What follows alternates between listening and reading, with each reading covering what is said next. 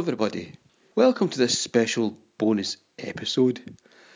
Um, today we had a, a lovely symposium, conversation, conference thing at the the Colours Festival in Galway, in which I was talking about Marcus Marcus and Hurting Heart.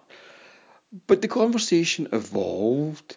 I, I talked also about other podcasts and then how to make podcasts. And then the audience began talking about their favourite podcasts, the podcasts they're making. So it was very lively. So in this little clip, I'm talking to the audience about podcasts in Ireland that I listen to and really enjoy. Keys and everything. All right, I'm going to put that. We'll just do for ten minutes and see what happens. All right, so the Marcus Marcus and the Valley Band voices, you can get them through my website, okay? The Weebly, rabthorntonstoriesweebly.com. But then the other podcast I love, and this is part of what I love about um, podcasting. So I've kind of t- talked about the technical stuff, and I've talked about what is a podcast. The answer is evolving, but we're getting there. And then for me, why I love podcasts and why I want everybody to make their own podcast, no pressure, is um, I love the, the they're like a, an organic conversation that's going on all the time.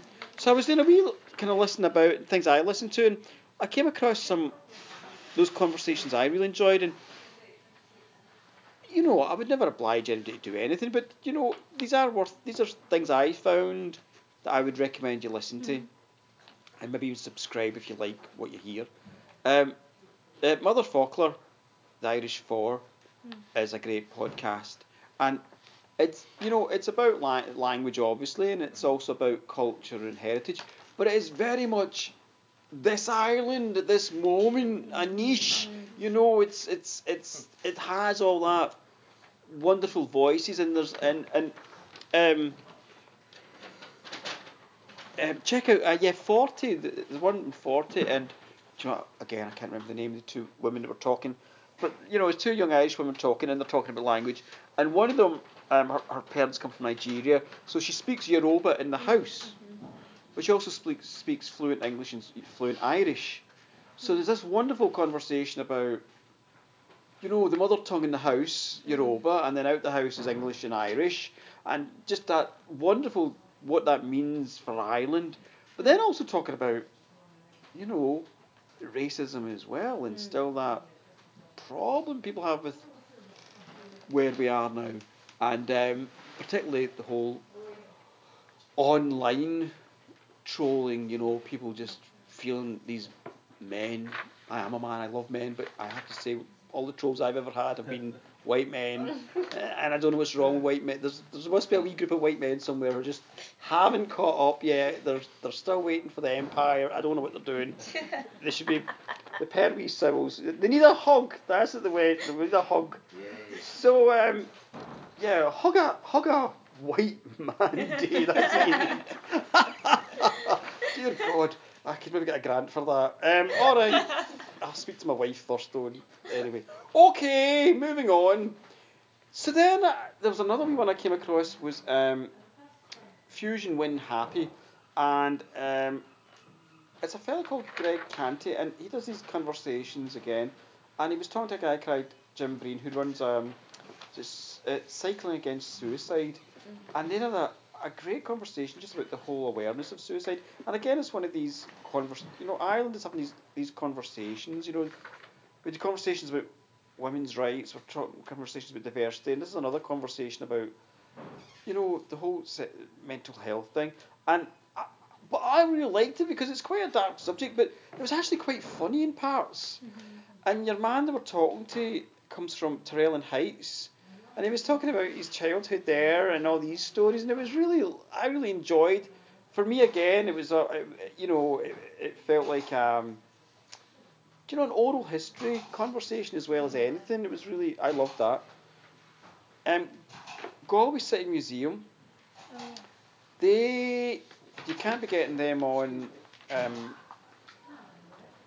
you know, uh, iTunes or anything. They've got, they're on SoundCloud, so you have to find them in SoundCloud, Galway City Museum, and they've got brilliant lectures on there, which they record using their Zoom H4n Pro, and um, but one of the ones that I found outstanding was uh, the conversation at the, the, the lecture.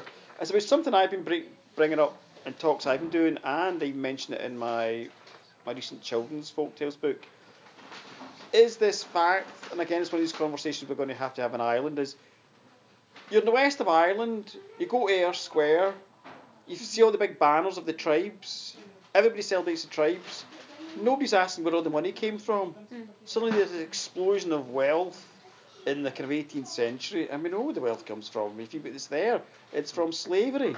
They had slaves working in plantations in horrific conditions, and so the Galway City Museum has a it's about an hour talk, mm. Dr. Orla Power, just the economics of what was going on here in the west of Ireland and the families making the money. Mm. And it's something that, again, it's one of these conversations that we need to be having in Ireland. Our responsibility and, you know, things like that. So, and then Sounds from the Shadows is another one from Dublin. Um, it's just a bunch of uh, drama students. It's, it's these women, and they just talk about folk tales and they really love it. That's why it's really impassioned. They love it. But what I really love is it's it's not so much the different regions of voices. It's actually the different class of voices. We've quite a range of kind of different Dublin classes there, which I find fascinating. All chatting to each other about um, folklore and, and, and, and the fact that it's still something that really impassions and gets folk um, alive. So I would say go and check out all them, subscribe to all them, listen to all them. That would be part of my thing. And then I put down a wee funny one at the end, Irish related. Um, does anyone listen to the My Favourite Murder? Yeah. Yeah, okay. Are you a murderino? Is it murderino? Is it called? Murderino. I wouldn't class myself as one. Not yet. okay. There's a few come. There's a few come to my show, which is lovely, and um, we all kind of catch up on what the latest episode. But I, I, did you hear the Dublin ver- the the Vicar Street episode? No, I didn't actually. It's hilarious. Yeah. It's it's really funny. It's, I just stuck it on there. I know it's it's they're in Ireland. Yeah. Talking about Irish murder, trying out really bad Irish accents. Oh. But then at the end, you know, they always do this thing about when they're live is they get folk from the audience to come up and tell their local town famous murder. It's hilarious. I mean, it's brutal, but it's, it's mm. yeah. So I just stuck that in there as well. You can listen to them.